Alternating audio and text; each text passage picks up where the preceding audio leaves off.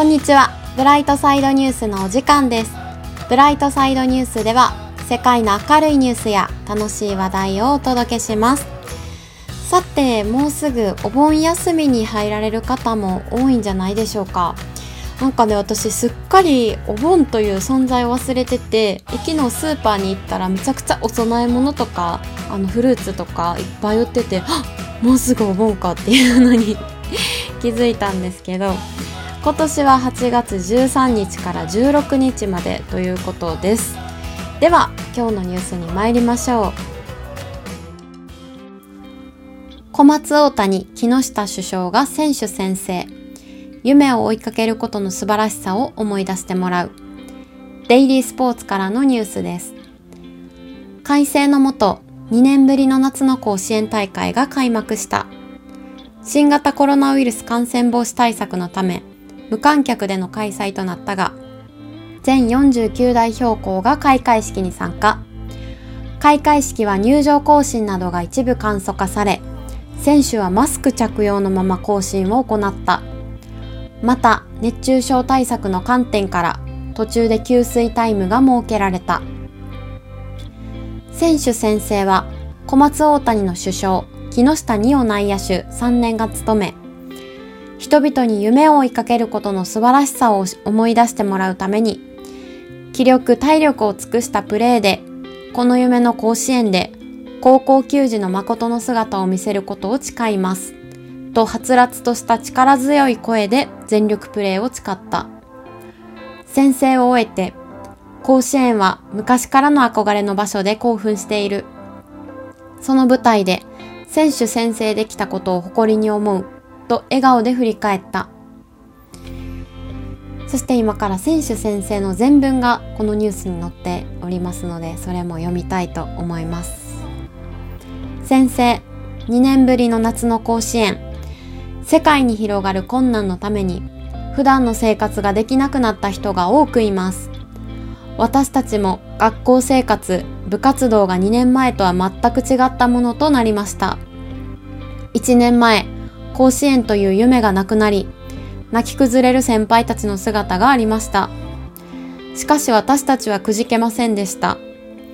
思いを形に、その言葉を胸に、自分の目指すべき道を定め、友の笑顔に励まされ、家族の深い愛情に包まれ、世界のアスリートから刺激を受け、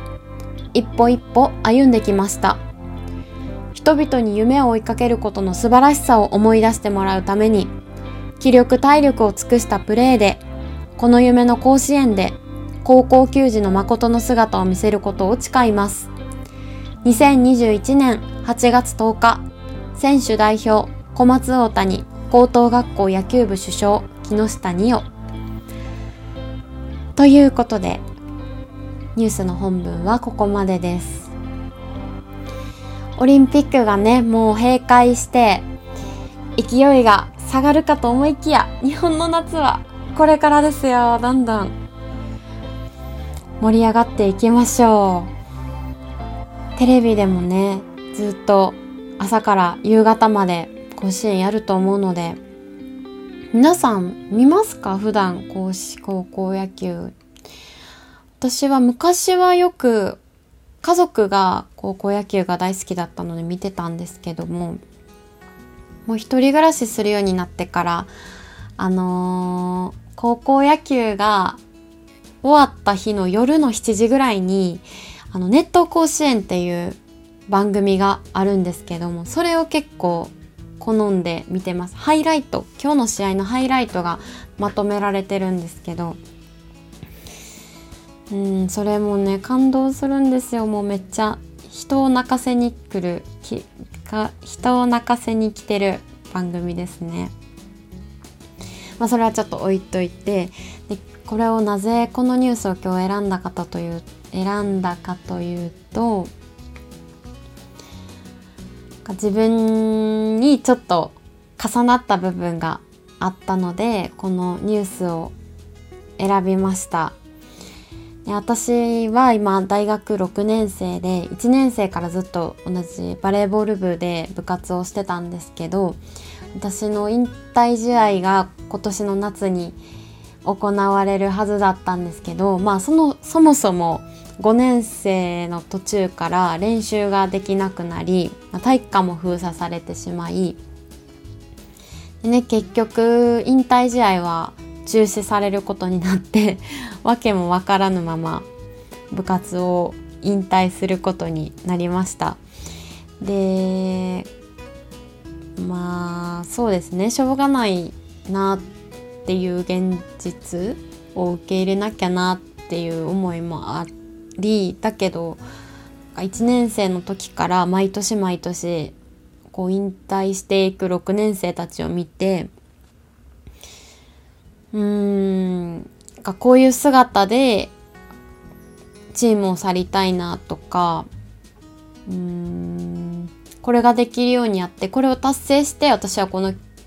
部活を去ろうっていうのが自分の中にはあったんですけどまあそれができなくなってしまい うん。ちょっと受け入れられ受け入れられない時もあり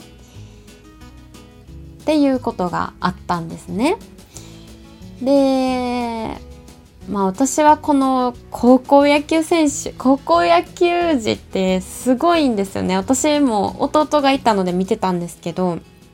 あのご飯食べる量だったり寝る時間だったり、まあ、精神的な面あの挨拶だったりもう全てを高校野球のために合わせ合わせてというか、まあ、捧げて本当に遊ぶ時間も勉強はちょっとしますけどね高校生なんで。うん捧げて高校野球に打ち込むんですよ。でその、まあ、3年間がかかった集大成である甲子園が去年なかったのでねえまあ私の大会なくなったとかのレベルと比べちゃいけないんですけどちょっとねやりきれない思いだっただろうなって去年ね勝手にズドンって思ってたんですけどだけど今年はねいろんな人の多分働きもあって甲子園が開催できてもう本当に良かったなって思ったので今日このニュースを選びました。そして高校野球だけではなくて他の競技の高校生たちも頑張っております。今年インターハイも去年はねあんまりできなかった競技も多かったそうなんですけど今年はとサンドーム福井県でインターハイの開会式が8月13日もう間もなくですね行われます。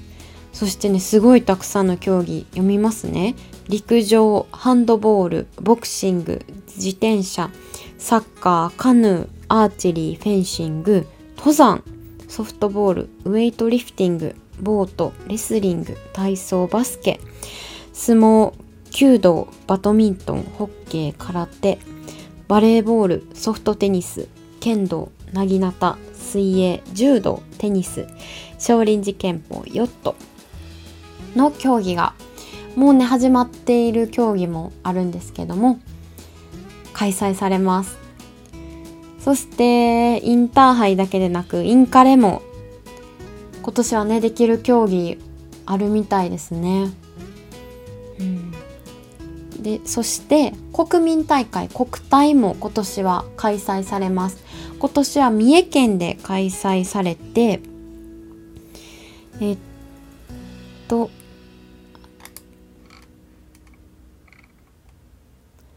開催時期が2021年9月25日から2021年10月5日。来月ですね。ちょっと涼しくなってからやるんですね。そして実施競技がこれはねすごいたくさんあるんですけども ちょっと面白いなと思ったのが、えっと、正式競技普通の水泳とかサッカーとかテニスとかが37競技。そして特別競技が高等学校野球。高校野球の子は甲子園が終わったら次国体にも出るんですよ。すごい忙しいですよね。そして公開競技綱引きゲートボール武術太極拳パワーリフティンググランドゴルフが5競技。そして最後にデモンストレーションスポーツっていうのがあるんですけどもこれが結構面白くて。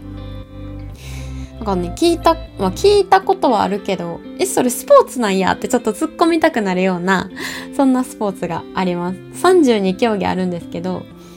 例えばね伊賀流手裏剣だスポーツ。手裏剣のスポーツがあるみたいです。しかも伊賀流って書いてある。他の流派もあるんですかね。そしてねウォーキングとか普通ですもんね。カルタ競技。あれですねあの映画でありましたよね。カルタの競技の映画。あれもすごそうですよね。めっちゃ真剣というか、うん、勝負。あとは何やろスポーツ鬼ごっこ。ガチの鬼ごっこ。あとはスポーツウェルネス吹き矢。なんか忍者忍者に寄せてるんですか？スポーツチャンバラ。あとはビリヤード。ビリヤード。ビリヤードもスポーツなんですね。うん。ラジオ体操。ラジオ体操も順位を決めるんですかね。どっちがより大きな動きをできるかラジオ体操みたいな感じですかね。どうなんやろう。ラジオ体操で。ラジオ体操ってスポーツなんですね。へえ面白いな。いろんなスポーツが。知らないスポーツがたくさんありますね。うん、ということでね今年は去年に比べるとあの感染対策をしながらにはなるんですけどもたくさんのスポーツが全国で繰り広げられるみたいです。なんというかスポーツの大会ってこう独特の雰囲気があるなと私は感じていてうん中高生の時に思っていたのが大会があると普段自分が使っている体育館とは違う体育館に行くじゃないですか。そして、まあ、相手のチームの、えー、と選手はもちろん相手のチームの選手の親だったりあとは自分の試合の前の試合の選手だったりその対戦相手だったりっていうなんなんていうかその大会がないと絶対出会わない人と同じ空間にいてそして同じスポーツをやっていてそして観客のお母さんたちやその選手の兄弟たちがいてなんかこの場に偶然この人たちが出会わせたのすごいなって毎回思ってたんですよ。だってその大会に関わる人たちは絶対その空間にいないじゃないですか。うーんだからスポーツの力って力力じゃないななんかスポーツで人って集まってこう縁ができていくなっていうのを中高生の時に バスケに集中しろよって感じなんですけど、まあ、そんなことも思っていたりしてなので、まあ、そういう場が少し、まあ、少なくなってしまっているのは悲しいなって思思ってたので、まあ、こういう甲子園が行われるっていうニュースはすっごく個人的に嬉しいニュースでした。さて、えーと、私は先週札幌でオリンピックのマラソン競技を見てきました。マラソンなのでねやっぱり選手すっごくねしんどそうでした。暑そうでやっぱりね夏にマラソンやんのきついですよね。駅伝あの箱根駅伝とかでさえもねあんな暑そうなのにこんな真夏の日本の夏で走るのは相当しんどかったと思います。だけどいろんな国籍のいろんな選手が本当にね体格も全然違うんですよマラソンなんで、まあ、基本はね細身の選手が多いんですけどもすっごく背の高い選手だったりもうゴリゴリに筋肉もりもりの選手だったりあとは本当に小さなねもう必要最小限の筋肉と細身で軽さを生かして走る選手だったりいろんな選手がいて。うーん迫力ありましたそしてね選手以上にすごいなと思ったのがあの応援ですね、まあ、今年無観客の開催ということであのー、一応自粛応援自粛お願いしますっていう看板が街中に貼られてたのですけどうんとまあ42点。あ42.195キロはないんですけどぐるぐる回るんで。まあ何キロかに人がまばらになってもちろんみんなマスクをしてうん観客私もねその観客の一人として見に行ったんですけどこう選手が回ってくるんですよ。そしたらみんなこう拍手拍手がどこからともなくこう湧き上がってそしてしんどそうな選手がいたら「頑張れ!」ってみんな声出してが初めてマラソンの応援に行ったんですけどこんな感じで応援するんやと思ってなんかすっごくいい気持ち いい気持ちすっごいいいなって思いましたスポーツやる人だけじゃなくて知らない人が知らない選手を応援してでその声がその選手に届くやっぱりテレビの前で応援するのとは訳が違うなと思ってやっぱり選手の耳にも届いてると思うんですよね。だからまあ今はそういう行為があんまり良いとはされないのかもしれないけどやっぱり個人的にはスポーツはこう応援ありきでやるのがやっぱりおたお互いに選手も応援する方も うん、気持ちが盛り上がるんじゃないかなと感じました。うん、本当に知らない人が一体となって作る空間がすごく良かった。うん、そしてねマラソンが先週の先週8月の78か。な先週78で行われたんですけどマラソン終わって2日後に札幌の最高気温が20度を切りました。急にむちゃくちゃ寒くなりました。わりを感じていますがまだまだ甲子園を見て夏の気分を味わいたいなと思いますでは本本日も良い人生をお過ごしください。以上、ブライトサイドニュースでした。